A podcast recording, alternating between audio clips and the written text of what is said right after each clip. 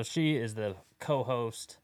She is the production manager. She is the coordinator. She is all of that, and I get to fish for a living. it's so awesome. Yeah. Uh, Tom, thanks for sitting down with us, man. Tom Hungerford, Texas Parks and Wildlife fisheries biologist. I've known you a few years now. I think I first met you at uh, the one of the first TTBCs, like seven, eight, nine years ago, something like that. And, Yeah. And uh, I think Trait. Uh, I gotta get my drink. One sec. oh, she's got to get a drink. Um, see, this kind of thing on this podcast is cool because anything goes. Nothing's Sure. nothing's real formal. Nothing's straight up or anything like that. There's no live audience, so we're just absolutely chilling. So One day. yeah. Um, so you're technically on the clock right now. I mean, it's a Friday afternoon, just like you said. You drove your personal vehicle here, um, but you're technically on the clock. We're talking fishing, fisheries. Yep. Yeah. And I was trying to think of when I first met you that I recall. It was a TTBC that was at Conroe, Yes. and I actually was I was in charge of all the fish care for that one Mm-hmm. because Todd Driscoll, our normal guy, was a fishing a weekend series championship or something at you guys are all fish heads. he he was in in Tennessee somewhere what's that like uh around Nashville uh anyway Yeah. it, will come to me but Yeah. So he was gone so I had to take over and then I actually went down early I had a friend from college who lives on Conroe and so I met him and we went fishing and you actually pulled up and fished like right next to us oh, nice. and I think I talked to you then for a second but then I think later on in the event I was like oh yeah hey that was us over there You're getting such bad. I'm sorry. And now that I moved them to try to get more like facial reactions, Mhm. it's totally messed up my lighting. Not that it's the best, but you know. Sorry. Where do I about drop my complaint to the production manager? All right, now we can start again. My bad, guys. All right, Mr. Tom Hungerford, thank you for sitting down with us. We're hanging out here. You're officially on the clock because you uh, are headquartered just down the creek here from our house in Fort Worth, Texas. Um, you are a fisheries biologist uh, in this region here, and uh, you work for Texas Parks and Wildlife. And in my opinion, uh, growing up in California, now living in Texas, fishing all over the country, there is no better organization, funded, state funded organization than Texas Parks and Wildlife and and and you know just the programs that you uh, that you guys run, maintain. Uh, obviously, they equal giant bass, and that's some stuff we want to talk about today. Um, but you're officially on the clock right now. Your office is like what 30, 45 minutes from here. yeah I think it's maybe 30 miles Yeah, Yeah, it takes about I don't know forty minutes or so with traffic and construction. yeah. It Ba- never ends around here. Based on Lake Worth, right? Yeah, our office is on an old fish hatchery right below the dam at Lake Worth. Um, our district is Dallas, Denton, Rockwall, and Tarrant counties. So four. We only have four counties, but we have.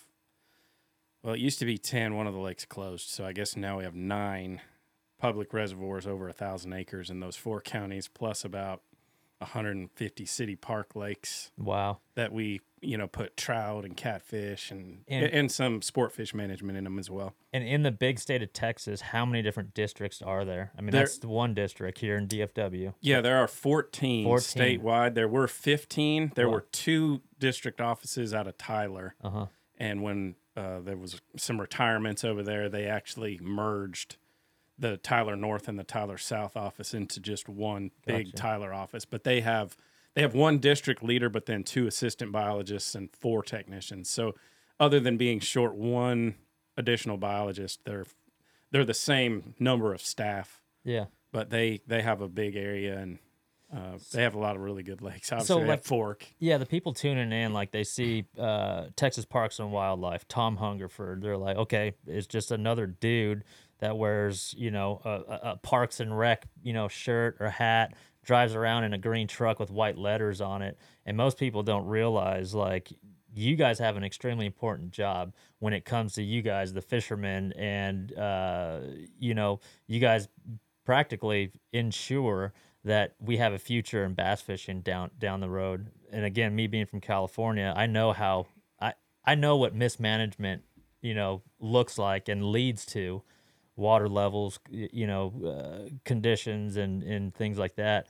Um, but for you, you've been um, you've been working there at that office for how many years now? 20. 20 years. Wow. Yeah, I just got my plaque in Austin uh, the 1st of November, which at 20 years was July. So 20 years. That's uh, and okay, so not to get too personal, but like how is how is your paycheck funded? it, it so I know the answer to that, but it's it's through license dollars. and I was just gonna say for all the elite series fishermen that come to our great state of Texas and buy a fishing license, they pay you. They pay your sal- salary. yes. So unlike California, who charges y'all a luxury tax on your boat, and that tax is supposed to help your fisheries, and that Texas actually moves that money to you guys to our benefit. Yes, and and that that's I, I I'm not sure everybody understands how we are funded. Mm-hmm. Right. Like, I, I think there's a misconception that Yeah. a lot of people think I'm a taxpayer. Right. I pay your salary. Right. If you're a taxpayer, you pay some a lot of taxes to the state that go to other programs. They don't come to Parks and Wildlife per se, but license dollars plus the uh, the sport fish restoration taxes that are on fishing Yep. equipment Right. that goes to Washington D.C. and then D.C. splits it up back to the states in a tiered system based on how much how many licenses they sell. Which obviously Texas, California, Florida, Right. I think Minnesota and maybe New York are on that highest tier. But wow. You know we we get a lot of that money back also, but we have to have state funds to match the federal funds. Oh wow. Okay. So it's it's it's not if there's more than they more than we raise, they we have to have a dollar for dollar match. Okay, gotcha. So I mean, yeah, you guys are I mean absolutely funded and for good reason too cuz I mean, how many different programs do you guys currently have going would you say um, for let's just say largemouth bass uh, maintenance and and and uh, uh, longevity and and and you know things like that. I mean, uh, ob- the obvious one uh, is the Texas Share Lunker program, which is what That so the Share Lunker program is uh, now it's sponsored by Toyota, and uh, they they sponsor that. And then so if an angler catches it, the program changed about think it's four years ago now. I was part of the I'm on the actual committee that reviews the uh, entries,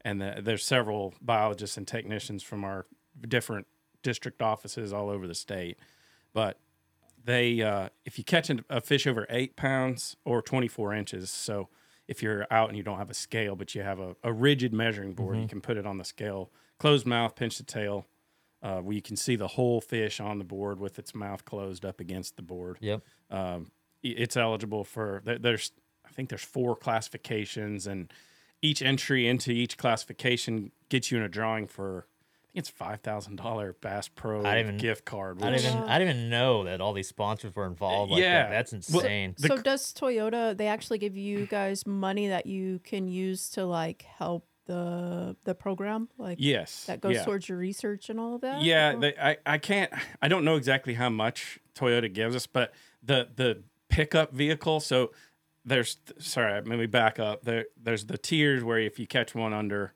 uh, over eight pounds, you can get uh, you you submit pictures. Right. We approve it. acknowledge it. Yeah, and then you're in the drawing for for that gift card level. Then Person releases that fish. yes, Yep. yep, Releases yeah, eight- and eight- so eight, eight pounders. Right? if if you catch one over 13 Okay. we we will come pick it up if it's in a certain window and that window is january 1st through the end of march mm-hmm. which essentially is the most narrow spawning window Yeah. we, we don't want it in july because it's already spawned it's hot it's hard on fish it's hard on us everything so if it's caught within that window you can call and donate that fish to us we'll take it to the hatchery in athens and no matter where you're at in the state of Texas, like you said, you got 14 different districts, you know, within a, a couple hours drive or, or less.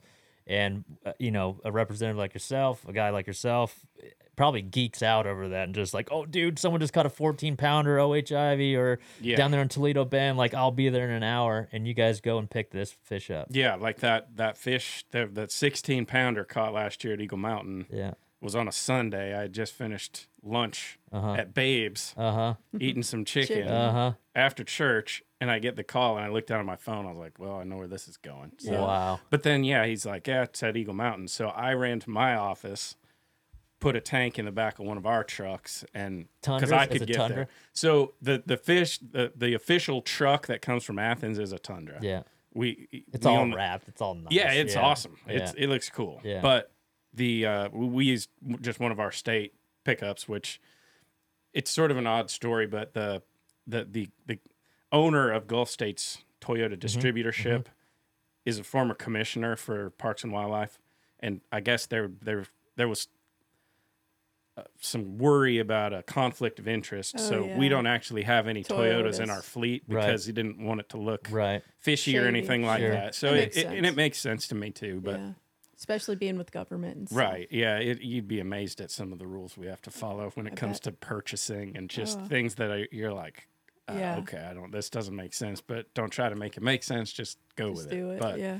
you know, uh, but yeah, so I, I threw a, tr- a tank in my truck, went and got to the lake to pick up the fish, and I was able to get to it about an hour before the Athens folks, which Athens is only two hours away, so it's not like it's from Athens to Falcon or The somewhere Lun- really far away. The Lunker Bunker. I've been Yeah. there before. Yeah. Yeah. it's about it's about a three and a half four hour drive from where we sit right now. But out there in Athens, you know, they've had tournaments on Lake just just south of Lake Fork.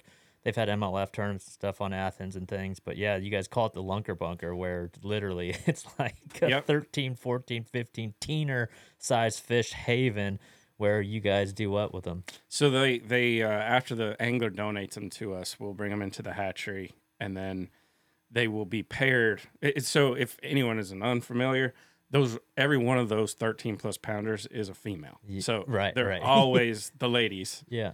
We and we so like to eat. We like to get big. I can't help that. I mean, if if you think about it evolutionarily, it makes a lot of sense because Yeah. a- a- a- they they're laying Doing the work. tens of thousands of eggs, so. That, that takes up a lot of room, so Yeah. therefore they just get bigger Yeah. than the yeah, males. yeah. So that's a good point. But so we we pair those those females up with actually they're males that have now descended from previous share lunkers. So it's it's um I guess in a quick sense it, we're we're magnifying those trophy genetics. Those those genes, right? yeah, and it, it's just like your your rancher or, or you know who's somebody who's raising horses or cattle. Right. You're you're constantly looking for that that genetic advantage Wow. that's going to produce a superior offspring. So that's what we're doing, but with fish. It's like those big deer guys down in South Texas, those high Yes. fence deers where they got all these crazy tines and Yeah, drop tines. they- I don't know. I'm not a deer guy, they- they gotta- it's right here. Yeah. Strengthen their neck to hold their head up. Right, Yeah. exactly. So you guys are doing this with largemouth bass. Yeah. Yeah. Yeah, and, and what's really cool is just this last year, every so we used to raise Florida largemouth bass. Just it's genetically, uh, it's a it's a variation of a lot. You know, you you know, yeah. most people watching this know. Yeah. But we now use instead of just Florida bass, every fish that our hatchery produces, even if it's not part of the Share Lunker program, they are they're all from that lineage. So even even the little fingerling largemouth bass we're stocking are now, and we call them Lone Star bass. They Lone Star. we had bass, like a, a, awesome. a name, like a naming contest within the department to come up with something cool and catchy. So Yeah, yeah. Are they like? I mean, like so as fingerlings. I mean, you see these Lone Star bass. Are can you tell they're just like broader or more colorful The- or more aggressive? Sure they have they have they Nasty little they things. they look so that you have genotype and phenotype, Uh-huh. right? The genotype is like the the the genetics of it. The Okay. phenotype is the appearance okay, gotcha. of those genetics. And those fish actually their stripe is different. They just Wow. look you can just and and I I was part of that Share Lunker research project we did at Marine Creek Mhm. and we tagged all those fish so we could come back and know if that was one we stocked or not Right. and there were a couple that we didn't detect a tag, but we would clip a fin on any that we were suspect. And two of them came back just from my eyes. I was like, that looks like this one should have had a tag. And I wrote that on the data sheet. And sure enough, when we got the genetics results back, they're like, yeah, that one was one. Pheno, or what do you call it? Yeah, it's pheno. Pheno. P- pH. pH, E. yeah. Yeah. Yep. And it's so that's just the outward appearance, but they, you know, the, the, the watermelon heads, Yeah. you know, they just have that cool stripe up from the jaw going Yeah. up toward the eye. Wow. So go back to the Lunker Bunker. Here we are in, in uh, at Lake Athens. You know, the guy catches a 16 pounder, 15 pounder, whatever. you bring them into the lunker lunker bunker. You spawn these fish, or do you spawn them multiple times Usually they'll. I mean, they they will try. Um, in one year? yeah. Yeah. I mean, they'll they'll they'll they won't typically lay all their eggs at once. Okay. So they they may, it may be over a little bit of a period of time, but they they put them in these long raceways um, inside the, the building. Yep. and there there's some dividers in between the, the there's different sh- sections of the raceway. What's the uh, survival rate of those fish that are submitted? Is like that a- are donated, like Yeah. the 13 pluses. Mhm. Last year, every one of them. Hundred percent. Yes, It- that's it- awesome. Obviously, there are years we we lose some. It's it's a stressful sure. uh, deal, but that's another reason an advantage of using that that spawning window is the water temperatures are a lot cooler, and those fish their their metabolism is directly related to the temperature of the water. Okay. So the cooler the water, the slower their metabolism, Mm-hmm. the the less stressful it is on the fish. Interesting. Yeah, that is very interesting. I just thought about how some of our smallmouth turn, and, and you know, if we don't, I'm sure you play with a lot of smallmouth with grapevine and, and what Belton and things Yep. like that. Um, but some of those, and I think you have been up. Have you been up to New York and Oh, done yeah. the smallmouth thing? Yeah, I, I I love that's my if I can get away to fish, I go up north and fish for smallmouth. what you just said previously just kind of i thought about how we hold these smallmouth tournaments in the dead you know heat of the summer and and uh, you know unfortunately our the mortality rate up there on those big giant 7 8 9 10 12 year old smallmouth i mean it's it, it it gets to them it really does and it's it's really sad sad to hear that but could you imagine if like New York or Minnesota had th- that same program we have here in Texas? I mean, just like they're able to put those fun those funds and and um and and source you know resources into you know saving fish and and developing the bigger and better smallmouth. What um outside of Texas, what other DNR or Parks and Wildlife puts the next best effort in? Would you say? Um, th- there's there's several that like if you get into this natural resource management, like that are on your short list of where you would like to work, Right. and and you know, Minnesota has a good one. That's what I was thinking. Minnesota did. yeah, they. I mean, it's the land of ten thousand lakes. I Right? know. They have It- to. They're it- kind of forced to. it, it I, I actually have a, a, a colleague or buddy from undergrad that is a biologist in Minnesota. I have one from graduate school that works in Wisconsin, Mm-hmm. and uh, you know they're it's just a different animal. Like I'm, I grew up in Kansas, so I'm I, I don't know a lot about coasts and things. Sure. So I I I was always a warm water fisheries guy and and your hoodie says inland fisheries right yeah, on so it. Yeah. we we have inland and coastal fisheries Yep. divisions Yep. in the agency. So that's uh, we have two fisheries divisions, and they they do what we do, but in the bay systems along the coast. So, um, and they we have the same title functionally. Like I'm a natural resource specialist for. There's a natural resource specialist for that works in the coastal fisheries division that Gotcha. has a similar job to mine. Obviously, it's a little different because you know just the saltwater versus fresh and the species involved and that kind of thing. But it's gotcha. yeah, it's it's um it this is one of the top three agencies in the country by far. And Wow. and, and you know, no one really gets into this for the salary because it doesn't pay all that much. Right, But Buy more fishing you know, guys. it's it, well, unfortunately, uh, There's a cap. yeah, and and it's it's uh you know appropriated money from Right. state legislature. Right, So w- right. we oftentimes we have more money than they than they give us the authority to spend to spend right. because we have to have a balanced budget and all that kind of stuff. So Wow. it it it's always those things are those are the the hardest parts of this job. The fish are the easy part. It's, Yeah. It's the politics. It's the Right. the the because you're connected to and the and the state. con- yeah. constituents. I mean, you know, I work for. If you buy a license, I work for you. Yeah. I buy a license. I don't even get a discount on a license. Wow. I pay the same price for a license Right. as anybody who doesn't work for us. How about that? So Yeah. I I'm I'm one of my own constituents, and uh, so I obviously I'm I'm out there motivated to make fishing better Yep. Because I want fishing to be better Sure. because I fish. Yeah. So you know it's it's uh, it's definitely in all our best interest, and most most of us are pretty hardcore. even off the clock, we Yeah. would, we would be out fishing Oh, dude, or on the water. You text me whatever. pictures all the time in the springtime. Like you got that pond in the back there, just outside your office, where these big giant ones are spawning and things. Yeah. Um, speaking of you guys fishing, um, uh, let's talk about the that whole, you know, to live well or not to live well. You know, the catch from the day. Like, okay, I see on Instagram and things where guys double fist five, six, seven, eight pounders, whatever it is, or those big smallmouth, you know, twin sixes, and you can tell the eyes are starting to lose coloration. The fins are starting to get real limp just for you know just for a photo. Hey, Um, babe, and not only that, You do that. I do. I do. You're- but I'm I You're a live weller to take photos guy. yeah, but I make sure they're they're healthy. I mean, I'm always checking on them, checking on them every hour or so when I do that type of thing. But um, and not only for the Instagram guy, but like for the every fish counts versus a, a five fish limit thing. I mean, are you? I- I mean, do you okay on the live well thing? I mean, I guess it's it it's it depends, right? Okay. Yeah. Are you okay with, like me? I think people should take fish home and eat them. Yeah. Oh, uh, no doubt. The the the regulations that we recommend on a lake uh, oftentimes we've done such a good job and I say we as in the, the just fishing community Right.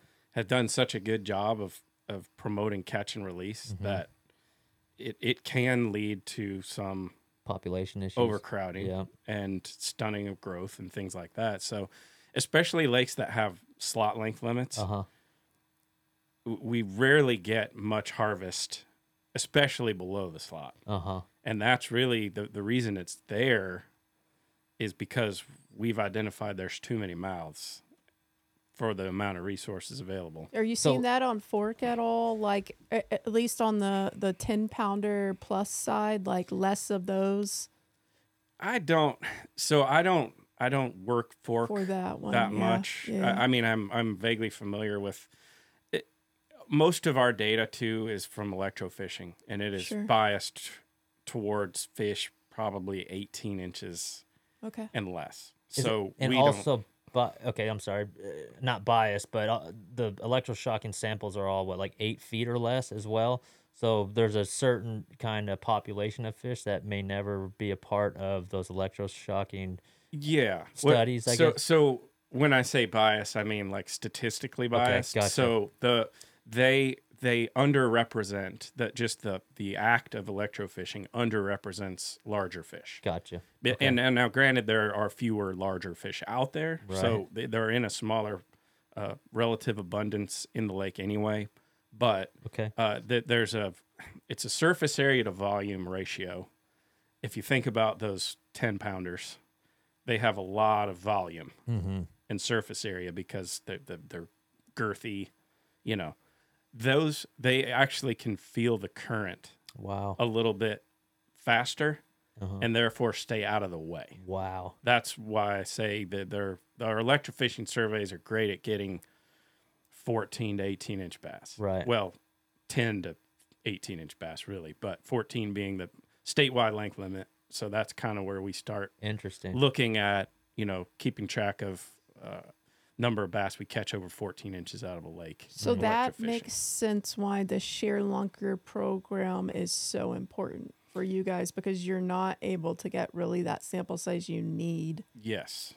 with your other methods. Right, and and one other method we use is called a creel survey, which if you've ever seen like a river runs Net. through it, the the Yeah. wicker basket that anglers put trout in, that's called a creel, Mm-hmm. C R E E L. Mhm. So that is a creel survey is where we actually go out on the lake and interview anglers while they're fishing, and ask them, you know, what have you caught today? What have you harvested today? We'll, we'll measure their fish sometimes if they've got them, whatever. So A lot of the viewers and listeners, they actually they've encountered that. I mean, if you fished in Texas, actually all over the country, I mean, they do those creel Mhm. surveys all the time. I think most people think when they see someone in a in a polo and a hat come up with a clipboard, they think they're going to check your fishing license, but really, you guys want the data. Right, because that's I mean, especially those fish over, uh, you know, a particular size. We we we count on the anglers to give us that information because we we just don't catch them as much. Right. So they're they're going to be way more effective at catching them than we are with our electricity. Right. But um, you know, and and one of the cool things that we've just started, it's it's on several lakes around the state. I don't even remember which all ones it is, but we added that question to our creel survey we're actually doing on Lake Ray Hubbard right now, and we're looking at we're noting whether someone's using forward facing sonar. Hmm. Just because there there's this idea that you know it's it's going to ruin some fisheries, which it, I anytime there's new technology, that that stuff is always like when GPS came out, everybody was worried. Like Sure. now I don't, you know, I'm not lining up with that water tower and that high high pole or Some of these kids that are taking these sur- creel surveys are like interns. A lot of them are like really young. I mean, some of them are like young girls that uh, come up and they, they seem like they're they're very green in the field, you know. But can you imagine like a very green, uh, you know, intern coming up? Uh, uh, okay, yeah, you caught a seven and an eight. Did you catch it on forward facing sonar? She, Yes. And in her, her mind, she's thinking, what is that? yeah, so someone had sent in a question for you, and they and that was sort of their question. They didn't say forward facing; they just said sonar pinging. But does that affect the mood of a fish? It- Have what you've guys seen so far? So actually, there's a really cool study that's get it's it's I think it's finished. They're getting ready to start publishing that Todd Driscoll did Oh, on, cool. on Toledo Bend, Uh-huh. where they actually had radio telemetry tags in a bunch of bass up to eight pounds, and they were all like what 16 inches and up. So they're all like keeper size fish, Good like ones. that you know a- Tournament a, fish. tournament angler Yep. was would be after Yep.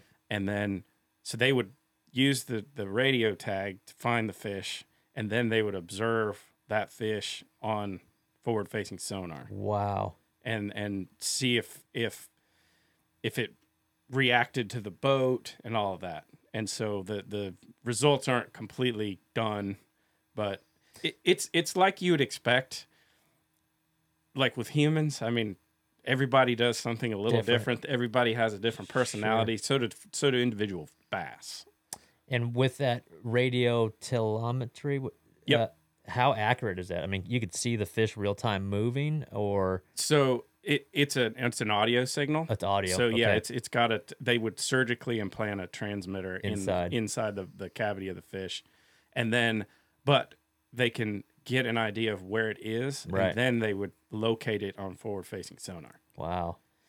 So Wow, it, it's that- it's pretty cool, and and there was actually fish also in Lake Fork. So Yeah. we've got there there will be coming out probably in the next year. It, it'll be a scientific uh, publication, like in a, a fisheries research journal. Speaking of that, I, I've always fantasized about uh, kind of reading or seeing some type of study about how far bass swim. How far do bass swim? It it can vary a lot. Have And- you been involved with studies that? So I Todd I was just talking to, yep. and he there he had he has fish in Toledo Bend, and uh, I believe it Giant was lake for those who don't know, it's 185,000 acres. Yeah. Like Yeah. he and from one end to the other, is it 70 miles? I, I mean, it's really ridiculous. long. It's on the Sabine River b- b- boundary between Louisiana and Texas, and he had fish that I think it moved like six miles, like pretty quick. To spawn or just Just to move. Period. But and that that's what eh, Toledo Bend has so much Stuff so in massive that the, the the habitat is uh, it's like a needle in a stack of needles Yeah. because it all looks good Right. Same, yeah. and then it's loaded with forage so there's food everywhere there's habitat everywhere those fish don't don't really have to move a lot Yeah. Right. but sometimes they would Six miles. And you wonder why, huh? yeah i mean and and i don't know that we can ever really design a study to figure out See, the motivation of that fish The motivate. Okay, of right. why it's going there Yeah. because especially in that lake there's food everywhere Everywhere. there's habitat everywhere this spot is just as good as that spot Right. why it went from here to there don't don't know that we will ever know Are there any images that you could Google like a that would provide uh, like a, a map of a lake and just have like just the tracks, just like you'd see on GPS, the tracks of like fish swimming? um I haven't Googled it. I mean, I'd, I would love to see. I would just- imagine yeah, there is Yeah. and, and i'm sure So what the, the way that study worked is they would go find fish every two weeks. Two weeks. So they they weren't like all day every day It wasn't- after okay. a fish. It wasn't but- like a trail on GPS. right, but they they would have two week Connecting the- interval connecting the dots. points, Right. And then yeah, you could kind of follow where it went. And, Wow. And uh, you know, not necessarily real time, but it's it's about as feasible as it gets because to sit there and follow that one nonstop for a couple of days would be pretty uh, it- difficult. on these l- tournament lakes, especially the ones that have all these high school tournaments and stuff, are you guys seeing a true impact, like in a negative way, on the fish populations in your research and and stuff? I, Like, say a Lewisville or what, you know, you know, Lewisville is just Lewisville. Lewisville's Lewisville. Yeah. it, it, it, it's a it's a complex lake that doesn't have a ton of habitat, and Yeah. the water level fluctuates so much that it just it's a difficult nut to crack for sure. The water from level dic- management. the water level dict- dictates whether you're going to catch a fish or not. I mean, if it's in the bushes, you're catching them. If it's not, you are not catching them. So Yeah. what? So what about on the other lakes though? Do you feel like um, we're overfishing these when it comes to tournament fishing? it's entirely possible. I mean, the fishing pressure Mm-hmm. is definitely A thing. higher, and those fish they they feel it. Yeah. That when you say they feel it though, does it affect their longevity or is it just makes it harder to catch a fish? I think it affects catchability more Yeah. than it, it biologically. It's not not a big harming the fish. It's just maybe altering their behavior. Mm-hmm. Deal. Their Okay. feed. I I don't even know if feeding's the right. Because I don't you think it is because they're still going to chase a shad or whatever. yeah, but you they may hear not. like all these people complaining on the TVA system right now, Yeah. because they have high school tournaments twenty four seven, and then the BFLs and us and the opens, and they're saying you know the fishing's terrible, but it's like you're saying probably not that these fish are dying, more so that they're just not participating. What's interesting r- right now, Tom, is what I'm hearing on tours. Like whether you have, you know, LiveScope, Active Target. Uh, you know, I've got Mega Live, works great.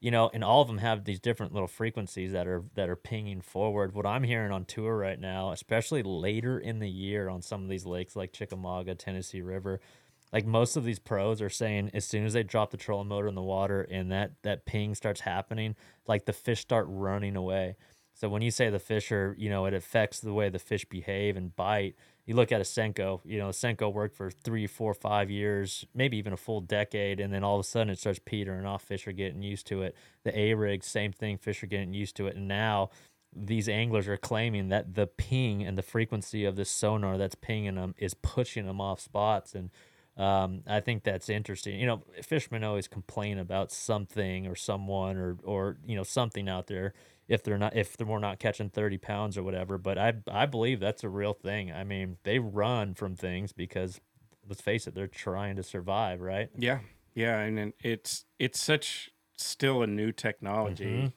that it's, I don't know that we'll we'll have a, a good grasp of that for a while. How many uh how many boats in the Texas Parks and Wildlife fleet are equipped with forward facing sonar for various studies? I Do you know? I think I know of like three or four, Yeah. but that's Todd, you know Todd Driscoll's got he got Yeah. one on there. And he wrote then- it off. He was and like, "Hey, we got to get a new uh, new Mega Live." it was it was part of the with a uh, 12 inch screen. No, 16 inch I screen. think, Get the I 16. think it's a 12. I Yeah, don't think yeah. it's I think they they didn't splurge on the 16. Yeah. But no, it there's several and they um we we don't my boats, we don't have super fancy sure. electronics cuz we just pretty much need to know how deep it is. After you're I after mean, data. Yeah. yeah, Just whatever study. Yeah. It sorry.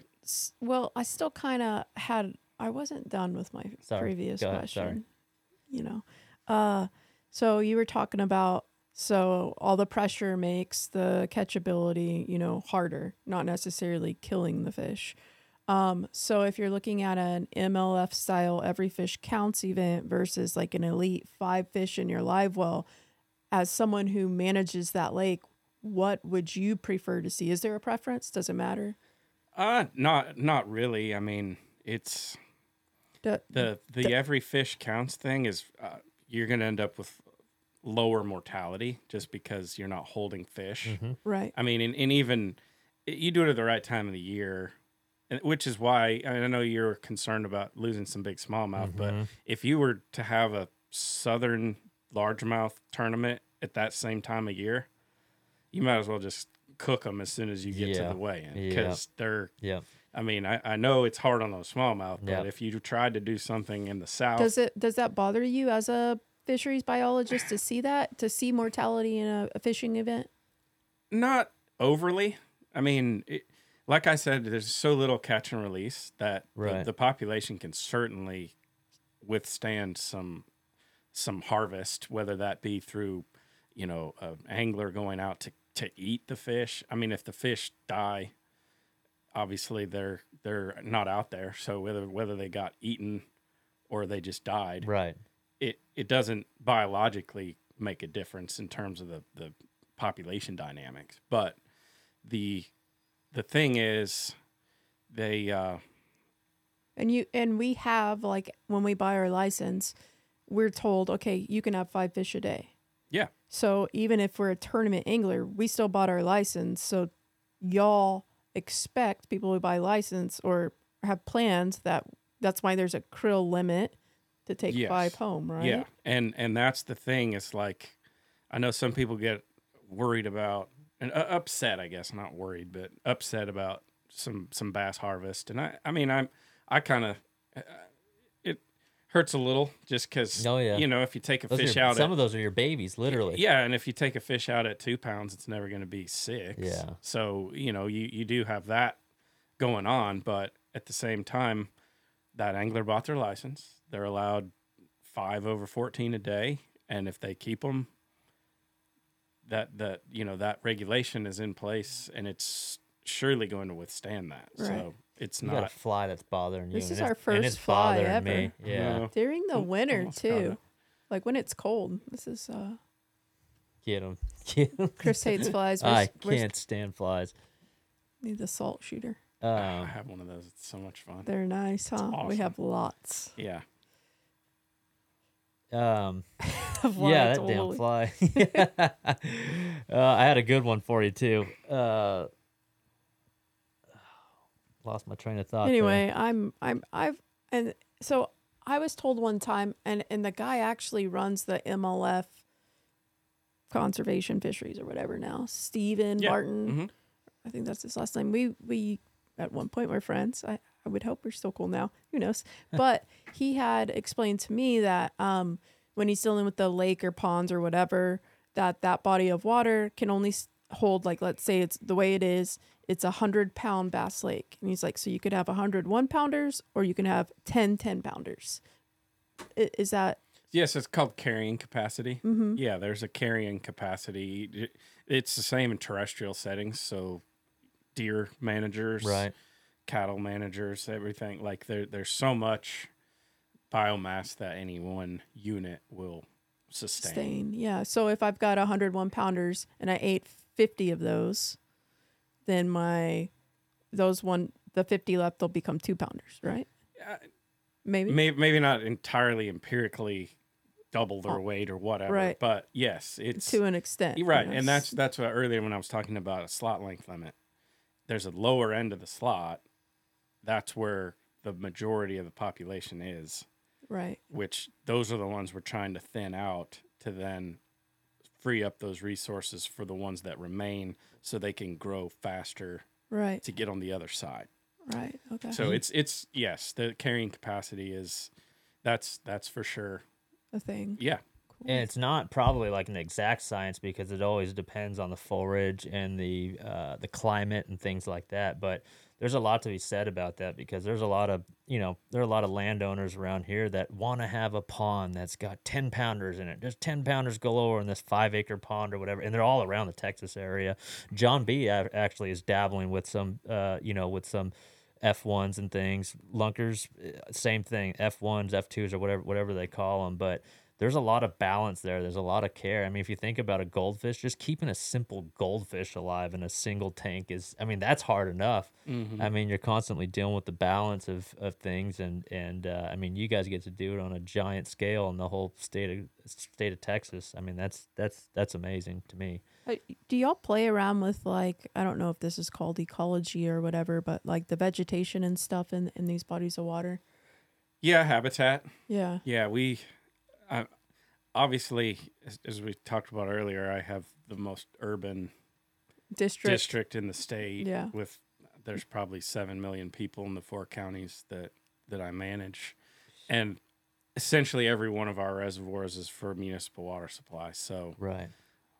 the one thing that we could use to make things better is stable water, and I have we have zero control over that, You don't. Yeah. and yeah. and never will. And that's, I mean, it's Is that just because but- of how it gets sucked out, or do we do y'all kill it off, or, or someone kill no, it so, off? Or? no, you're talking about the vegetation. Mhm. No, so the it, it's like uh, they the plants like stable stability. stable. Mhm. Yeah, yeah. So the more that, which is why if you go in East Texas, they get more rainfall.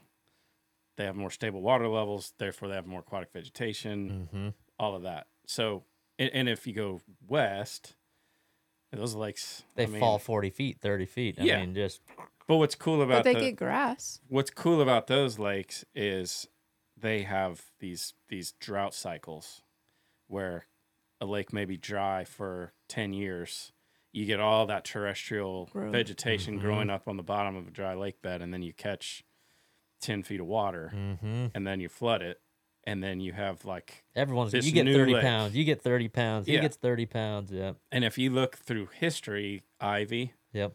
uh, falcon Yep. amistad mhm. Always happens. all those choke all those lakes like in south and southwest texas Yep.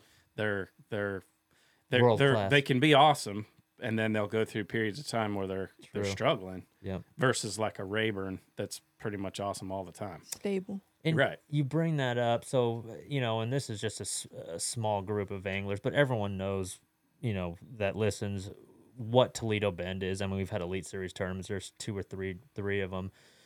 People say, and, and let's talk about down cycles. I'd always deal with down cycles on the on the California Delta and Clear Lake growing up, but Toledo Bend is in without with, no doubt in a down cycle right now, right? I mean, numbers of well, I don't know about the numbers, but let's say habitat. I mean, the grass, just like you said. I mean, a guy was telling me just last week. I mean, that there's zero grass in a in a giant lake like Toledo Bend. Mm-hmm.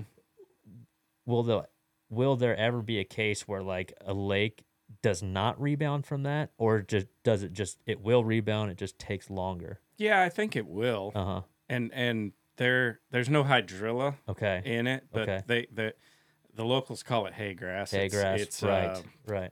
uh, torpedo grass. Okay. is the common name, Okay. and that that stuff does really well in fluctuation fluctuating water levels.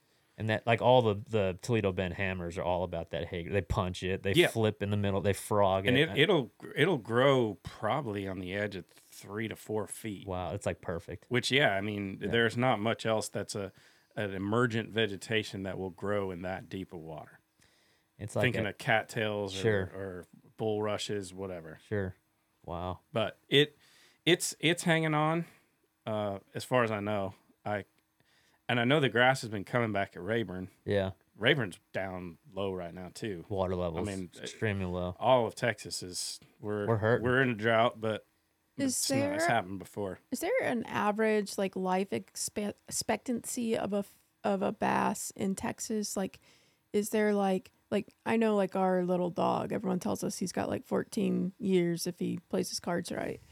Is there that number you associate to fish in Texas if they don't get caught? And Yeah, that, I mean it's it's a tough it's it, that's a tough answer, but the the first year is the hardest. If the fish can get through the first year, they're pretty good for oh, you know, I would say probably 8 to 10. Mhm.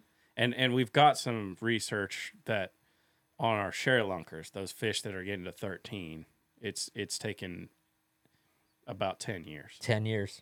Roughly a pound per year. Roughly. Yeah, and and and the thing that's easier for us and is is just more stable is is length Length. per year Huh. because the the weight is dependent on so many factors Forage that year. right Yeah. and water level and Right. just So you're yeah you're more concerned with just the growth, the length, Right. the growth, right? it- plus that's what we we m- manage too Right. 14 inches Right. we got to get them to 14 Sure. inches Right. It's not a they weight. they may they may be two pounds at 14 inches they may be four pounds you know there's there's that that variability Right. that it just look at people Right. you know there's yeah. Built a- a- all someone built who's different. five six might be you know Yeah. 110 pounds or might be 180 pounds Yeah. Just everybody's different Yeah. But the the cool thing it, the fish length weight relationship is a cubic function Okay. so they they they hit essentially an asymptotic length where they're not going to get any longer. Uh huh. Then they just start getting heavier and Fatter. bigger, bigger around. Right. Right. So all of the well, okay, let's say the last ten, you know, share lunkers that you guys receive, which are thirteen plus pounders. What's the average length on something like that? Is it twenty nine inches or so? Mm, it, this is probably a little shorter than that. shorter. Yeah. Okay, it's shorter. 20, 27 Twenty seven. probably. Like they, a a 10 pounder is pretty much always 24 inches. Twenty four. Yeah. And then they're, plus. there I can't remember which fish it was. I, the I saw it at the Share Lunker banquet this year. It was one of the ones caught, I think in it was out uh was that Lake Daniel, like towards uh Albany, like Mhm. close to There's someone Abilene. there's someone googling that right now. Like, yeah. uh, how far Well, is that it from had my house? two. Yeah. It had two over 13 caught last year and donated. And the the mount the guy got had a closed mouth, which was those if you've never seen a largemouth bass, huge largemouth bass mount with a closed mouth. he looks like a torpedo. They, they it's the coolest we mount. I mean, it We stood one. it stood Yeah. out, and I was like, dude, that's the coolest mount My, here. yeah, mine is. They Yeah. look so cool yeah. with the mouth closed. Mhm. Just because everyone you see is mouth open, and it's like, okay, yeah. I've seen that. Yeah. yeah. But that fish was like, I don't even know if it made 24 inches. It was an absolute football. Like it might have been 23 and a half or something. It was, and it was 13. and it was like 23 around. wow. Yeah. It was, it, it was a, I think it was high 13s, just, uh, just shy of 14. wow. It was, it's, Basically like a St. Lawrence Smalley. Yeah. But So what is that? West What is that fish eating, in your opinion? whatever it wants, whatever it can get I in its mouth. In other words okay okay so let's say you you were trying to create a world record and you had a pretty darn good head start s- uh, 16 pounder or whatever and you wanted to get that thing to 22 what is it 22 8 or whatever or however It's big 24. And 20 oh i don't know is it 24 the world Yes. record, I thought Yeah. was. yeah okay if you're trying to build one of those what are you feeding it Probably, I mean, if you can get your hands on rainbow trout. rainbow trout yeah but Yeah. you know any number of things yeah the in in what that fish in that lake would have been eating would would be probably the biggest gizzard. Gizzards, It can- yeah. it- so we we have a, a metric that when we go out and uh, do our electrofishing surveys we're measuring our we're catching bass and then the forage species for the bass Nice. so bluegill all the time long ear yeah. red ear whatever sunfish species not perch sunfish uh-huh and then the shad species, so thread fins and gizzards. And it's the commonly accepted whatever rule is a, a, a gizzard shad over seven inches. uh-huh Uh, that's about as big.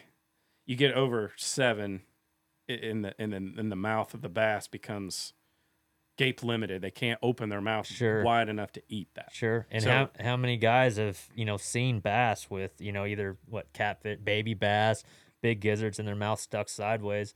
You see it on Instagram all the time. Guys are having to actually save the fish. Right. I remember you guys came out to Marine Creek when we were doing that project, and there was a, a crappie Yeah. Mhm. sticking out of about an eight pounder's Yeah. mouth. That was Yep. it was probably a ten inch crappie, Yep.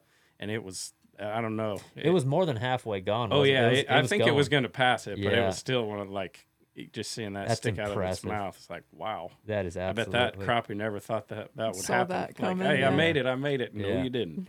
That's impressive. yep. um what uh okay so i mean you got you got younger kids once they start getting into into fishing and wanting to go to you know go catch a you know a share try to go catch a share lunker uh what have you heard kind of behind the scenes as far as uh like the next best lake to catch a share-lunker? Go ahead and spill the beans. Just Well, throw it out. I mean, Or do you know? Right now, I mean, you can't you can't beat Ivie. Oh, Ivie. and yeah. and I'm like I said, I'm on that committee that reviews the Yeah. the entries. It was the Saturday after Thanksgiving, the 26th of November. I got caught at 1496. just like three days ago. Yeah, Are you serious? yeah. What are we doing filming So- podcasts? We gotta go fishing. Oh well, we have three days next week that are slated to be on OH. There you go. You need to go. so it's already started. So And- it's like and the in the- cold weather months. Yeah, to Yeah. catch to catch one almost 15 in November. I, I got a feeling there's going to be going to be some, some 16, n- 17s. fireworks this spring.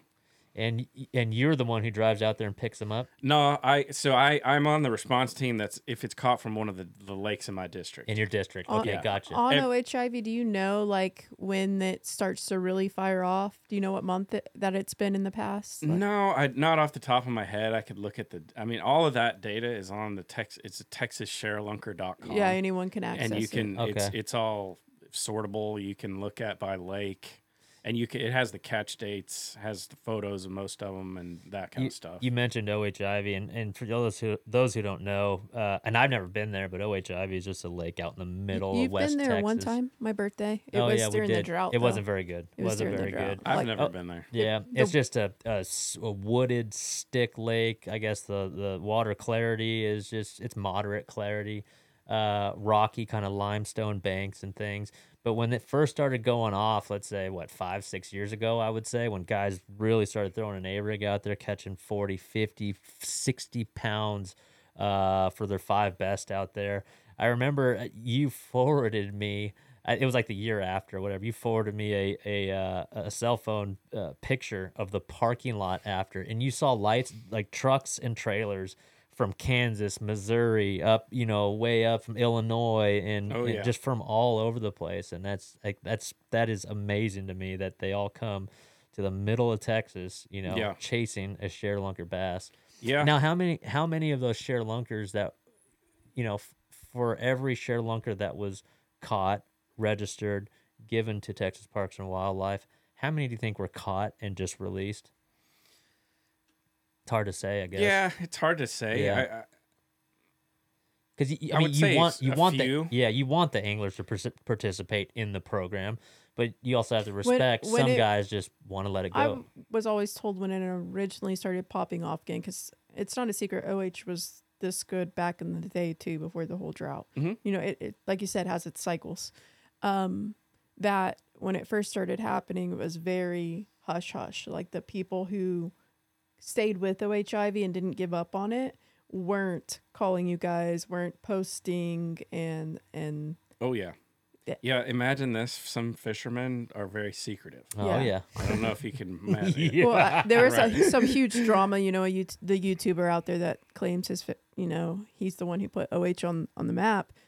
Uh, I knew that there were things going on before then. Like it, it was on the download discussed. You know, OH is back. The A rig thing is back.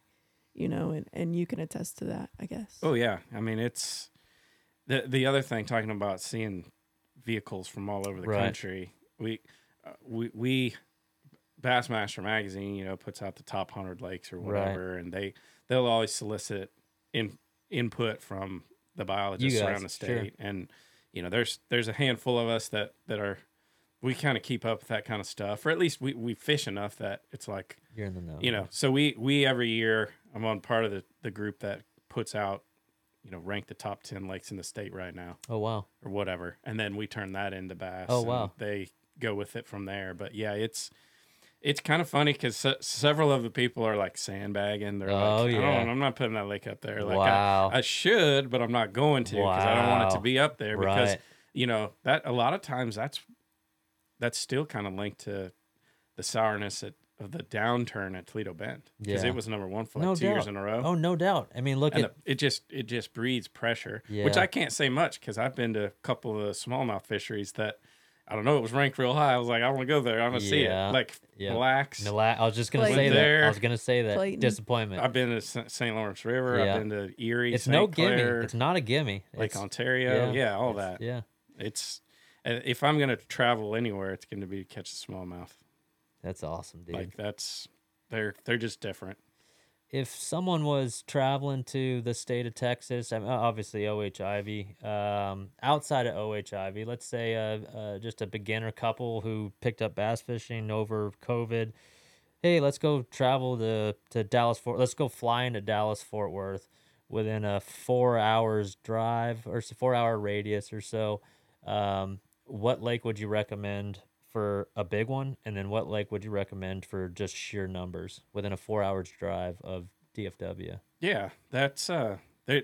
There's a lot within four hours. What's your DFW. favorite? Your favorites? I I really like to fish Lake Grapevine. Grapevine. Just, Wow, I mean, numbers wise, that's a sleeper. it's it's when we go electrofishing, Yep. we'll catch two to three hundred bass in an Yep. hour, uh, which is is pretty high. Smallmouth too. There are smallmouth and there are spots. in Yep. it, like What's the three biggest uh, spots. smallmouth you've shocked out of that place? Shocked, not probably not much over three or four, but um, they're they're starting to be some upper fours and low fives That's caught. good. So Grapevine, that's your numbers lake, and for those of you that who flew in for the classic and things, you guys literally fly right over Grapevine. If you're taking off from Yeah, DFW, I Right mean, it's there. right there to So the north. Bass south Pro south wind, you, Yeah. you fly over the Bass dam. Pros right there. Yeah. Yeah. yeah. yeah. I actually took out a couple of the NASCAR drivers because uh, Texas Motor Speedway is literally Yep. right adjacent to it, hmm and uh, I, I took out a couple guys there, and they were actually impressed. We did catch a couple fish on just spinner bait just on the dam. I mean, they, if you could catch a fish on a dam in, in, in Texas, you're gonna catch them all over the lake, pretty Yeah, much. So. that lake is loaded with fish and bass. Yep. and it it fluctuates a lot, Yeah. but it's got a lot of rocky habitat, Yeah. and rocks are rocks, whether they're high and dry or wet. So And that then that it, it it's handles those fluctuations really well. uh, and then to go catch a big one, Probably fork. fork, yeah, I mean, yeah. it's close, and fork's cool. It's it's unlike many lakes in the state. It's it's a. I mean, you you guys have been there a lot. It's a it's a it's a fishing lake. Mhm. Like all the all the lodging, Yep. um, you know, restaurants. Yep. It, it caters to fishermen. Yep. Like it is a place to go where you know you got everything you need. There's boat parking. There's I heard there's like stuff. 990 registered guides on that lake or in that in Wow. that county or whatever it is. I And that's wouldn't doubt everything. That's bass, that's crappie, that's catfish and everything. But that is a lot. yeah. I mean, if you ever been to Lake Fork in March or April, I mean, it is like it's hard to even find a place to fish. I mean, every point, every gut, every ledge has got a is a bass boat on it. But the thing about Lake Fork is it continues to produce. Like it doesn't matter how many fish fishermen are on it casting away, the big ones still bite. I mean, that is truly a a, uh, a unbelievable fishery. And uh, you know, a lot of people ask a guy like Lee Livesey would probably say it's it's as good as it as good as it is because of Texas Parks and Wildlife and the conservation that you guys kind of all the efforts that you guys implement for that lake. So, uh, I got a question then. Uh, we all know we've established Texas Parks and Wildlife does their job and does it really well. But when you go out of the state of Texas, you hear about like some other things, even on in the states that you would think also have a pretty good uh, Parks and Wildlife program. One of them is Florida, and one of the big topics of late last few years is spraying grass. Um, do do you know how that all works? Like how those contracts work? Are, you is a Parks and Wildlife involved in a situation like that? And and what's the deal behind it? Why are they doing it? And and what's the truth behind that? Yeah, so here in Texas, Parks and Wildlife is it, it's up to the controlling authority for that particular reservoir, of the the vegetation management. So, So- if it's a Corps of Engineers lake, it could be the Corps. It could be a, a city that that's their water supply. It, it, there's there's many different uh, controlling authorities for all the lakes all over Texas. So you guys have no involvement. It's the person who handles the water rights. So they're they're responsible for it. We work with them uh, in developing a, a, a treatment plan or a management plan or something, Mm-hmm. and then we have our own uh, aquatic habitat enhancement team that's based at, at the hatchery at Rayburn, Mm-hmm. John D. Parker East Texas Fish Hatchery, and they um, they have airboats, tanks, spray crew. They have a spray crew that will treat vegetation So you have you guys handled the contract here in Texas? So there's a couple species that we use a secondary contractor. mm-hmm. But if it's like like hydrilla, the only hydrilla that's treated in Texas now is done by our in-house folks. Oh wow. Wow, So, but that's not the case in other states like a Florida, right? Don't they Yeah, just I- have I don't know exactly how how the the dynamics work in Florida. I will tell you one thing: Florida's lakes are very different than ours, in that ours are are man made, are yeah. are reservoirs. So we have depth refuge. You know, grass isn't going to grow past where the sun hits the the substrate. So you might it might grow out to twenty feet, but it's not going to grow in twenty one or twenty two because there's Right. no sunlight. Right. Mm-hmm. Florida's natural lakes, they don't have a lot of places. They don't have that depth refuge to where, well, it won't grow there because the sun isn't going to hit the bottom. It may be shallow enough that the sun's getting everywhere. right? So in Florida, you can actually have, you know, 100% coverage of some of these lakes, and that's that's bad Yeah.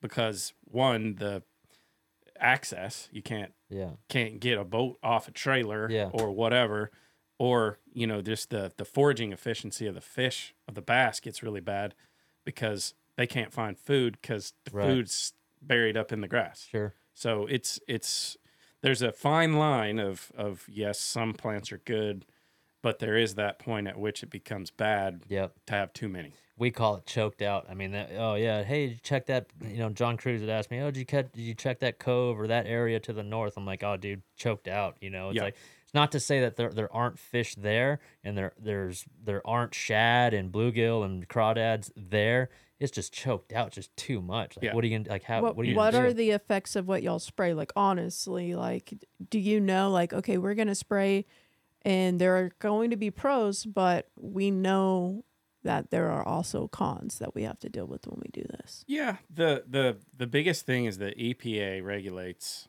what you can and can't spray. I don't trust the EPA at all. I'm I- a conspiracy theorist when Okay. it comes to the EPA. I, I I allow you that freedom. I I I don't have that same opinion, but it's okay. Um, they they regulate all of that, so it it it we can only spray things that are approved for use in aquatic systems mm-hmm. and at rates. So it's a, it's a, a a dilution. Sure. It has to be that, and and the reason is because those things have been tested that they won't kill fish at that concentration. Have you and so have you ever seen like you've done it the right way and there has been some fish kill that should not have occurred? I no personally, but I haven't treated much vegetation because as I told where you where. I, where I Yeah. work, Yeah. I, I I lack vegetation in general. Right. But the the the thing to remember too is a lot of times what can happen in those situations is the chemical didn't kill the fish. You just killed all the plants. the habitat. Uh-huh. and when that plant is dying, it's using oxygen. Okay. So you you get what's called it- there's a biological oxygen demand, and especially at night. During the day, things are photosynthesizing, so oxygen Right. that's creating oxygen. At night, nothing is photosynthesizing, and everything is using oxygen, including the plant. Wow, plants. just sucking oxygen. so it, right. it just crashes the oxygen, wow. and so that's where you run into you, you get a fish kill from an oxygen depletion, Right. Not of the, the not the chemical. plant matter. Right. Okay. So it's a different mechanism, but Wow. it can result in and and that's why we we advise people like especially private landowners that maybe have a a 2 acre stock tank or something like if it's 100% covered, I would treat half of it wait a month, treat the other half. Hmm. Just so you don't have that crash of oxygen all at once. Hmm. But Interesting. you know, if you're talking about a 30,000 acre reservoir, uh, you know, the amount of stuff they're spraying, yeah. it, it's pretty small as a percentage of, of surface area. You deal uh, so up here in North Texas, you, we don't have a lot of vegetation, but what we do have are a lot of people with like wakeboard boats and big boats and stuff, yachts and stuff like that. Um, what's uh, the effect of the erosion? Like, are do you see a, a big effect of those boats on these lakes around here? Yeah, that I I I think as that uh, it seemed to have blown up around COVID too, where the the, the surfing, wake surfing, has gotten yeah. really big, Yeah. Yeah. It's And- all over Instagram. and it's Ugh. it it comes a point I'm I'm concerned. I don't know, concern's the right word, but I I I think there will be these controlling authorities will have their hands forced a little bit in potentially regulating wakes Yeah. because yes, you you get a The lot of shoreline bad. shoreline erosion Oh yeah. and and the the way to combat that a- lot of these uh, lakes are ending up bulkheaded so there's a, a seawall Mm-hmm. and from a, a fish production perspective that's not good because we, we like that gentle slope from the shore that that's your that's your spawning slope, habitat right, that's right. your that's your that's called the littoral zone Uh-huh. of a lake and that's that's where most of your production happens. Littoral, as in like lateral zone. uh, l-i-t-t-o-r-a-l Oh, Gotcha. Yep. And so that is a very critical part of the lake. it's on my nose. hey, hey, Chris, go shut that door so no so no more fly in here. Yeah, I don't know He's where about to came nail it. Got him. No. Thanks, Guggenhead. No, I Oh. didn't. Oh, I- oh, you almost had him. Trey. This is our first fly, and we have been some places. That's funny. Yeah, when it's 50 degrees outside. Who knew? Yeah. All right, stupid fly. The um, back to your point about spraying. The the the I haven't seen it cause fish kills as much, but you know there are two different types of herbicides. You have a contact herbicide and a systemic herbicide. Contact only kills what it touches on the leaf or the stem or whatever. Okay. A systemic herbicide is actually taken up into the vascular system of the plant Hmm. and it kills it basically from the inside out. And so, depending on which type of herbicide is used, um, we can kind of tailor the, the treatment to different types of things. But a lot of what is getting sprayed is giant salvinia and uh, Hyacinth. water hyacinth. Yeah. And those, they're using a contact herbicide. This is legit. Sp- it's a spray, right? Yep. Yeah. And so a lot of times there is some overspray that may hit a, a, a, non, a non-desired plant and you end up with some, they call it whatever, Right. uh, you know, friendly fire. Right. But um, we've, we've really looking, looked a lot lately at changing up that and the, and the instructions given to those. So the contractors are spraying salvinia and hyacinth. So when you spray, right, does that water can move though, right? Like, or is it pretty, like if you spray a section, it pretty much just stays in that the, section? the, what they're spraying now are mostly are mats. oh, yeah, yeah. So they've topped out. Right. And they're they they they're pretty densely held together. And so they're not if they see one random piece here and there mixed in with some other stuff that we're not concerned with, they're not spraying it. Okay. So they're kind of focusing more now just on the the uh the the true mats Right. and Uh, big mats. Um, back on the the wake and erosion.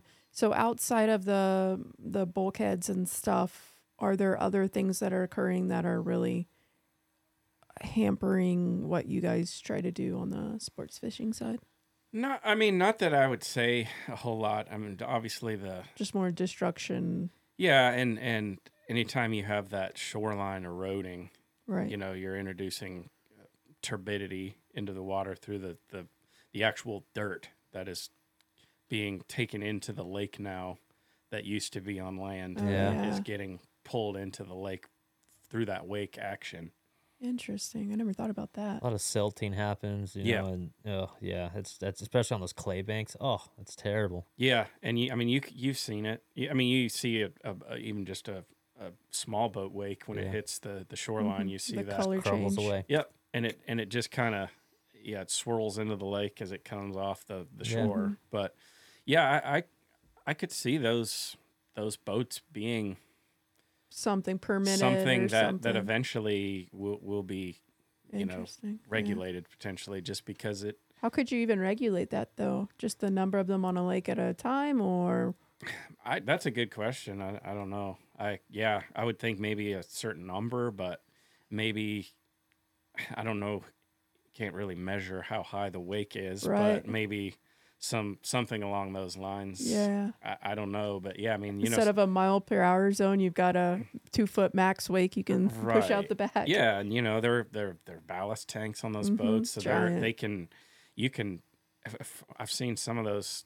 What are they like two hundred thousand dollars? Oh, Oh, yeah. my gosh, it's Incredibly stupid. expensive. Yeah. Uh-huh. But they have like you know like your your truck seat, you got a memory. Like you can set a memory for well, Trait likes her wake yeah. like this, Yeah. and it pulls this much in, and Chris likes his like this, Yeah. and then you just hit a button, and now you have your wake, and you have your wake, That and is it's nuts. just like Yeah, it it's is wild. terrible. That's terrible. It's crazy. So I I know uh, this varies from state to state, and and I'm not looking for legal advice here, but can you clear the air? Because a lot of I hear from some fishermen, oh, it's legal. Some fishermen, oh, dude, that's illegal. You should be disqualified. But is it legal to plant brush? Is it legal to cut down a tree on a on a Have you done public it body before? body of water and and place it on your favorite underwater point, you know, hoping a bass would live on it the next week in a tournament. Yep. So I don't know about nationally, but in Texas, Uh-huh. the the placement of habitat Uh-huh. is regulated by the controlling authority. Okay. So if you're Which isn't you, fisherman. so if you're at if you're at Lake Fork, that's the the um, SRA. right. If you're at Lewisville, that's the Corps of Engineers. Okay. You need their permission It- to drop brush. Right. And okay. and and we do habitat projects where we drop stuff. sure. We also have to get their permission. Wow. So it's not So- willy nilly. You can't just go drop stuff wherever So- you want, unless you do it at night and nobody catches And you. you so when yeah. so when Chris is dropping his brush piles, what happens if he gets busted? What's that process? Do do you ever hear of that? I don't. No, I don't know. I, I'm not sure what would happen, but you know, it. Uh, I, I doubt they would. I don't know. I don't know what they'd do. I dropped a few in a couple of lakes around here, but you know what's crazy, and you know this because you guys also plant uh, fish habitat. There's a lot of states that plant fish habitat, but it's it, a lot of times they don't hold fish, and I don't know why that is. There's a lot of brush pile guys that that fish brush piles and drop brush pile piles.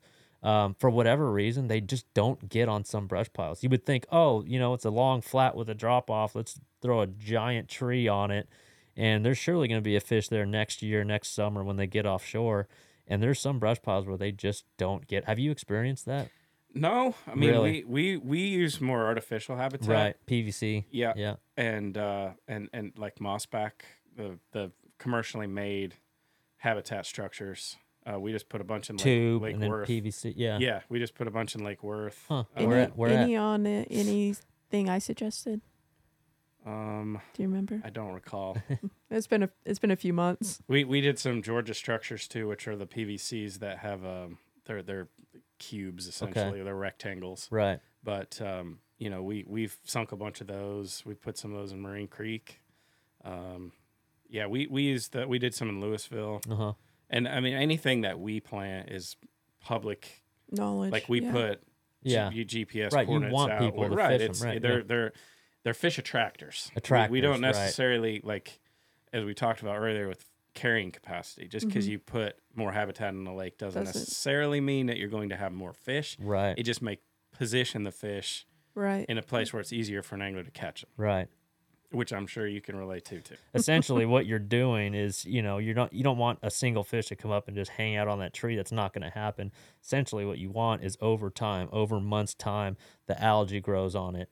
In turn, brings you know crawdads and habitat for the crawfish and you know the shad and things like that. And then all of a sudden, hey, Mrs. Eight Pounder, Mrs. Nine Pounder, hey, that's going to be my new hangout area through the month of May and June or whatever it is when I get offshore. But um, in my experiences, just because you located a brush pile or dropped a brush pile does not mean that there's going to be a bass on it. It is not a surefire thing.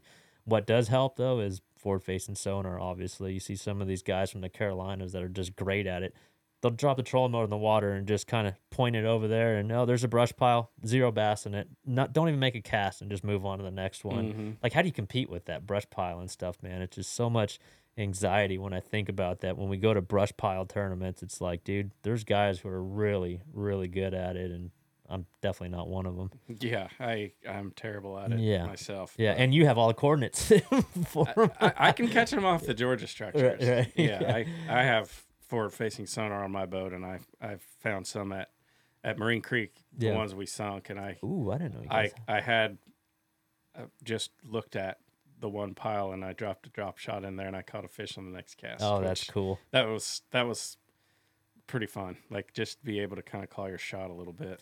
So to yeah, as we're winding down here, Tom, I I mean, what what what is the most rewarding part of your job? I mean, I would have to imagine that right there, what you just said, is probably one of them. I mean, Yeah, I I really enjoy the outreach stuff too. Where Yeah. we, we do we'll do career days. Uh-huh. So I'll take a cooler full of fresh dead fish to a, a elementary school and show the kids different species of fish that you can Oh. Find around here. And that's cool. I, I I didn't know this was a job when I was I didn't really know this was a job until I was about in college. Really? honestly. But I always loved to fish as a kid, and I loved science. So Uh-huh. I kind of was like, I don't know, I'm going to do something along the biological side, like Sure. maybe a vet or whatever. My sister's a dentist, so Oh, I wow. I, I didn't want to play with people's in people's mouths. I wanted to play in people in fish's mouths. But yeah. um, the uh, it it's a lot of fun just that that outreach, getting to make that connection with especially kids, because you know we'll ask them how many of you like to fish. And, oh yeah. And then Yeah, at at yeah. the end, do you have any questions? Well, one time I caught one of those, or one, you know, Yeah, it's like that's that's, so not really cool. a question. What would you bring? Uh, the bluegill, white bass. Yeah, l- any everything. Yeah. like buffalo, carp, Oh yeah. Those channel cat, ugly, blue man. cat, Yeah. flatheads. Yeah, largemouth. We'd catch it usually spotted, so I could show them the difference between Spot, and a spotted and largemouth. largemouth. Very and, cool. I mean, any then the shad, which you know for a kid, that's we, we would call them the potato chips of the lake because they're they're everywhere, and Sure, all the just- other fish like to eat them, and you know just that kind of stuff is really fun. But um, and then we, we we do some fishing events like where we'll around a trout stocking or something, we may have a group out and Mhm. you know show them how to do it and just teach them about fish and general. The cool thing that the state puts on is that free fishing day. I don't know if it's twice a year or once a it's year. it's the first Saturday in June. First Saturday of June, yeah, Every free year. fishing day. That's really cool. The participation. Texas Parks and Wildlife, matter of fact, has an Instagram page that I follow, and they blast it, and they're constantly, you know, uh, posting photos and videos of of of Texas wildlife. It's really cool. Um, Mhm. I got I got a couple more questions that were sent to me. mm, Okay. Since they everyone knew there's a biologist coming. Uh, one came from they asked to remain anonymous, but they actually run uh, the pro staff for probably one of the top three biggest companies in the industry, and they would like to know: Is it bad to rake your leaves into the lake? So that is, um, it depends. Like, it can be like with oak trees, especially. There's a lot of uh, acidity Hmm. in there, and it, so you can kind of alter the the water chemistry just a little bit. But it it take a lot of leaves to, To really to really yeah. And and it, so in aquatic systems, there's what's called allochthonous and autochthonous uh, nutrients, which allochthonous is is stuff from outside. So those those leaves would be considered a, Mm, yeah. an, an allochthonous input of of nutrients into the lake. But Interesting. it's I wouldn't say it's not gonna it's not gonna hurt much if you put your leaves in the lake. Then you go up to Champlain and you got the the Loch Ness monster. yeah, Uh, Right. Full of jokes today, are we?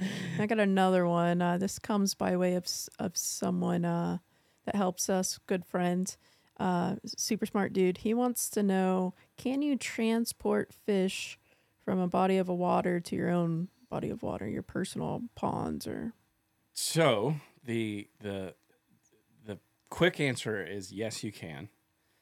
Several conditions. One, obviously, the the if you caught them from a public body of water, they have to be of legal size and quantity. So bag Mhm. limit, size limit, Mhm. and then you could only take them to private water. You can't take them from one public lake to another public lake Hmm. interesting? without having a stocking permit. And what and what's the thought process behind that? Just it would introduce. It could potentially introduce a species of fish to a lake we didn't want them in. Mm-hmm. okay. And the the other stipulation that made it much harder is the clean drain dry now that we have zebra mussels. So if you were to haul them, you can't take them in the water from the lake where they were caught. You would have to have well water, Wow. city treated water um, that sorry, city water that is treated to remove the chlorine. Mm-hmm. Um, which when we haul fish, actually, we usually just use tap water and then treat it Really? because it's then we don't have to worry about because we're right below the dam on Lake Worth. Mhm. We have raw water that we can get out of Lake Worth, but Lake Worth has had zebra Yeah. mussels in it, and so we have to be very careful. Obviously, we clean all our equipment, every net, every boat, trailer, everything. We have a heated pressure washer that we, as soon as we get off of the lake, even whether it's infested or not, just we treat them all the same, Hmm. and that way we we know we're not taking Yeah. this from there and taking it. Are to that. we uh, out of the woods yet on the zebra m- mussel issue here? N- no, I mean it. It's the impacts are far less here than they have been in other places, and I think the main reason is most of our our systems are incredibly productive, and our fish grow fast. They have a longer growing season. Like you were talking about those smallmouth. Mm-hmm. I mean, you know, we it takes them a long time, but they're also under ice for a good bit of the year Yep. and so you know they're they're just less less harassed also but the um you know our systems are shad based so they're we catch so many shad in pretty much all our lakes like thousands an hour. Like it, it it would probably blow most people's minds. How many how, shad? and, and just how many fish are in most lakes. Yeah. because they're like they need to stock this lake. I'm like Everywhere you if go you in knew- Texas, there's fish underneath the water. Yeah. Yeah, Yeah. and as a bass angler myself, I I'll fish an area and I won't get a bite, and I know if I went through there with the shotgun boat, there'd be probably 10, Yeah. 10 or fifteen fish, Yep.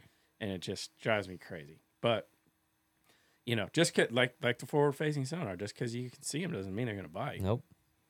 So I mean, it's another tool, Yeah. but it it doesn't necessarily guarantee anything. But yeah, it's it's pretty, it's interesting, and it'll it it'll be neat to see how that kind of shakes out Oh yeah. because it it's like everything that it's it'll level off Yeah. at some point. Are y'all concerned? You know, you hear some of these guys on YouTube saying it's going to ruin everything. Uh, are you concerned with what you're seeing with it, like, and, and what people are able to catch and taking? And Not necessarily.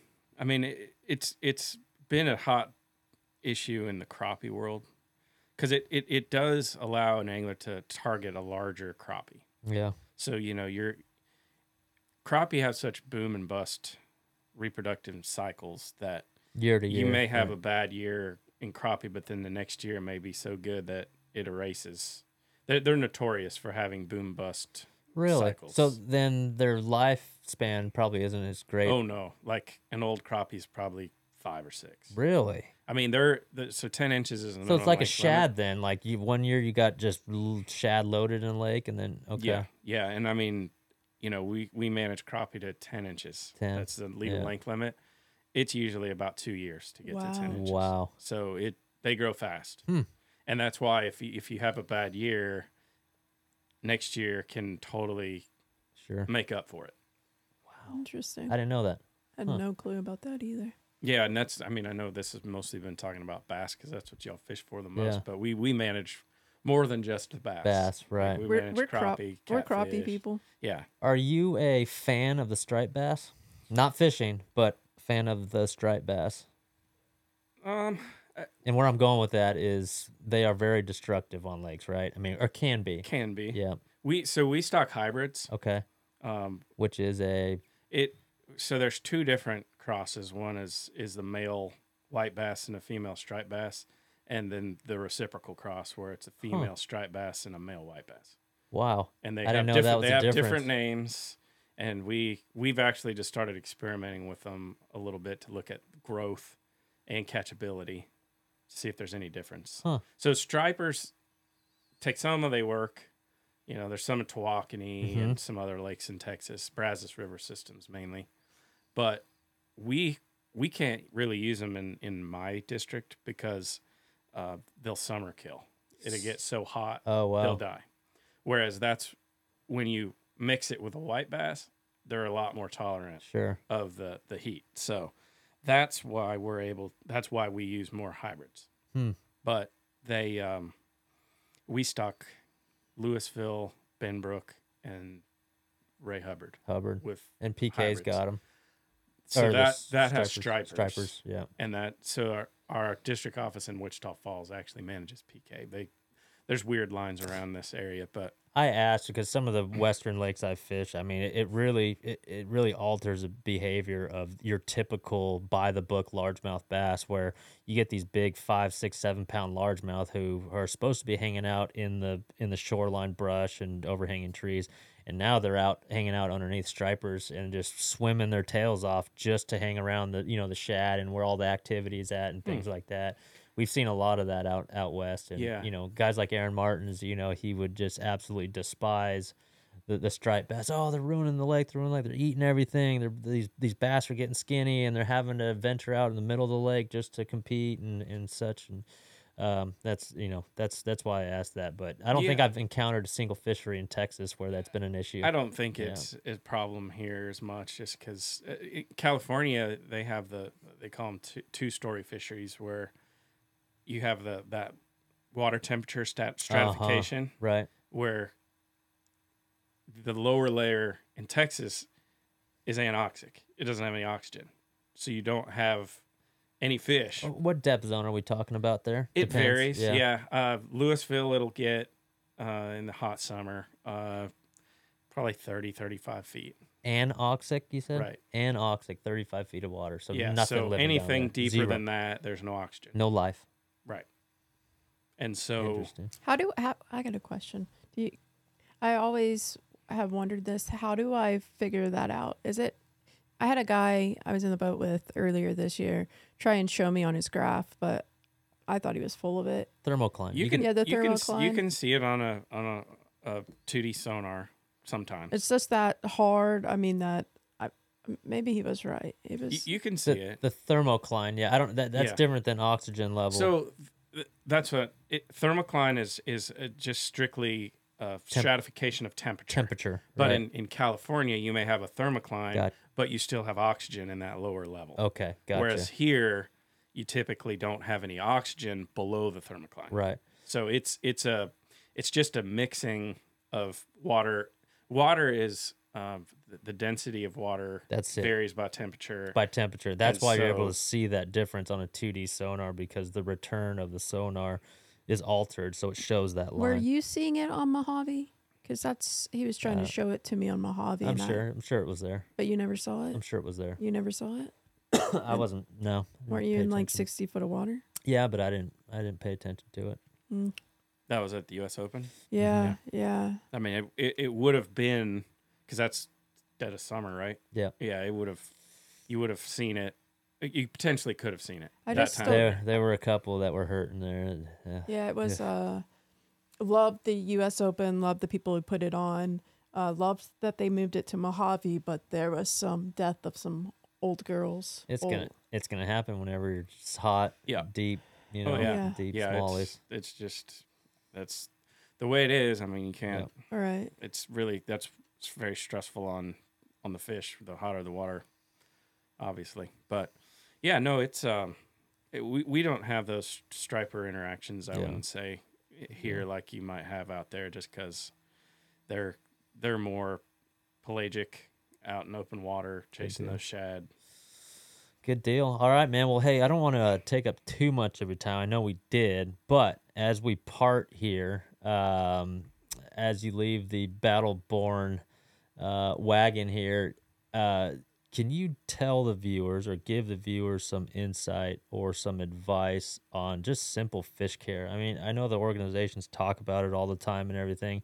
Whether you decide to transport fish or you know hang you know keep them in a live well for you know seven eight hours a day or whatever, but do you have like the top three uh, points to hit as far as advice goes on on fish care? Because I mean, Yeah. it's literally what you guys do. Yeah. So the the biggest thing is I would constantly change the water Yep, in your live well. yep.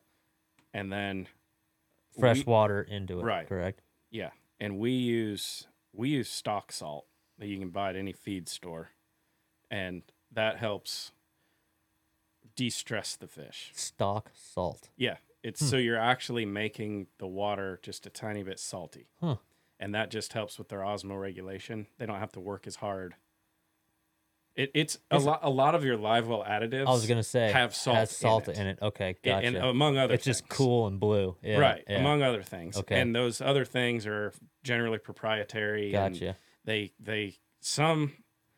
It, we don't use any additive other than salt. Okay. Just plain and simple. Is it like table salt? No, it's No. it's uniodized. Stop. So it's stock it's salt. it's stock salt for like livestock. okay, gotcha. that Salt kind licks. of stock. Gotcha. It's it's granular, okay. And you can get it at any feed store. Is it, how much do you put in there? Do you know off the top of your head? Is it lot? think it's like a quarter. I think you wanted like a quarter part per million, something like that. It's not. It's not a lot. Not a lot. And then the the third thing would be to to ice Ice. uh, Yeah. i- i- in the heat. yeah. Sure. You know, uh, I would, uh, and not- more than ten degrees below what the lake temperature is. Lake temperature. Okay. Yeah. So if you're in the the hot summer, and and you can use any number of system, like some people freak out and they won't put like commercially bought ice Right. straight in there because they Right. think, oh, the chlorine. Chlorine. Right. Yeah. The chlorine that's in that ice is so minimal, yeah. like we don't worry about. We're that. more concerned about the temperature. Right, and and then like uh, some people freeze water bottles, Mhm. and then you know you you basically got just a big ice pack Good way which those it. work good too. Yeah. But um, you know, you want to you want to keep that. You don't want to go more than ten degrees below what the lake temperature is. Gotcha. So when we when we would do those tanks for Toyota Texas Bass Classic or the Bass Fest, those Tundra tanks in the back, we would we would ice them down before y'all got in, Get right. Okay. and then monitor. You know, we had water quality meters on them, so we have and we we had straight oxygen on them too. So, um, Huh. you know, that that helps a lot. But then yeah, we would hold them there, and then you know if they needed to be fizzed, we'd fizz them or whatever That's before we let them go. But that's good advice. Well, well, good man. Well, we appreciate you. Uh, no, I got one more question. do you? Yeah, we haven't talked batteries. Do you guys use lithium batteries for anything? we don't. Yeah, no, there's no we need. we don't we don't use a lot of battery power. We have a generator, in Oh. the boat, so we we we, Welcome we, to Texas. we use gas and make Yeah. our own electricity. Welcome to Texas. yeah. yeah we we and then actually the the generator is on a it, it's recharging the batteries that we do use so it's like a, A little a s- system. little self-contained kind of thing but I like it. no yeah it it uh it- they're, they're the lithiums are they've come a long way Yeah. Yeah. and definitely uh you know uh, there's a lot of advantages to them i'm sure Yeah, I'm sure we could. One of these days, we should get together and come up with some type of portable lithium battery powered, you know, tank. You know, for if you need something to bind, or if you're way out in the Yeah. sticks, you can't get to it with a truck or Right. whatever it might be. We could probably come up with some kind of cool uh, Battle Born driven Portable. aeration system. Yeah, that'd Yeah. be pretty cool. That'd That be would really be. cool. So, all right. So, for the viewers, uh, as we wrap up here, uh, when they fly into DFW and they go and fish some of the lakes around here, they get a hold of that eight pounder. What's the name of the app or the website that they could kind of register their their Yeah. eight pound share it's lunker? uh, texas share lunker Uh huh. and th- there's a website. Uh, there's also an app that uh, you can download for your phone, Uh-huh. and it shows uh, pretty much step by step what. There's three photos Mhm. that we typically ask for from the anglers for a submission. One would be a length photo with the mouth closed, tail pinched on a rigid board, the not that swim bait Sure. uh, board Right, that's right, flat. that- right. Oh man, that thing is it it's makes our job a little more difficult because you can't tell if the, the bump it's already up against the, the there's no bump board on that and all that stuff. So right. a rigid measuring board where you that's at least 24 inches because that's the minimum length Right. to be included, or uh, a weight photo on a scale where you can see the whole fish. Okay. And a lot of times, if you're by yourself, I know it's hard to get. You can't take a selfie with With the your giant, Yeah, yeah. right. So what we would recommend in that situation is to to use a video. Mm-hmm. Take it just a short video of you showing the whole fish, panning around the whole thing, Very and cool. then you can attach that later because you'll get a thing. Well, that picture wasn't exactly what we needed. Do you have anything else? Oh yeah, just get a video. So when in doubt, get a video. Okay. Okay, and then also a lot of my friends are going to OH Ivy this off season. Let's say they catch a 13 and a half or a 14 pounder at 5 p.m. on a Sunday. uh, what would you recommend them doing if they wanted to submit it? So I'd have to look up the phone number. Okay. But Or they there's- could look it there- up, There's yeah. a phone number Yeah. on on uh, on our Share Lunker website Okay. that that goes to uh, our Share Lunker coordinator Natalie Goldstrohm in Uh-huh. Athens, Okay, and it uh, and she'll dispatch. she'll she'll ring. It'll ring her. She'll answer the phone, and uh, there's a couple of holding stations at Ivie because of the prevalence of those fish now. okay, good But to know. our our San Angelo district office is, I think they may be an hour away. Okay. They're pretty close. They got a lot of miles on their trucks last year going to get those fish, so Oh, they they would help. They help, but we we have around the state we have a Share Lunker rapid response team that you know involves either our hatchery folks who may be close to this lake or that lake, or you know we we've we've figured out a way to get those fish in our possession and out of somebody's little live well Quick. as fast as possible Very to, cool. to take the best care of that fish. Cool. All right. Well, there you go. You catch a big one, you call the number, look it up, download the app, and uh, heck, maybe if you catch one in the DFW area, uh, Tom will come out. and- I'm very well might. I'm Yeah. I'm on the committee. Yeah, get some fin clips and uh, and and gather those uh, those genes and recreate those those giant uh, lunker sized fish. So just a really cool, um, very very cool program that you guys run. You know, by the state, funded by the funded by the anglers and Yeah. your and your uh, fishing license sales. So For sure. really appreciate it, dude. Thanks for Yeah. thanks for coming on. thanks and, for uh, having the me. Next time next Yeah. time we hang out, we'll probably be on the front deck of a bass boat. So. That, that sounds good. Thanks, dude. Appreciate it. You bet. And we're out.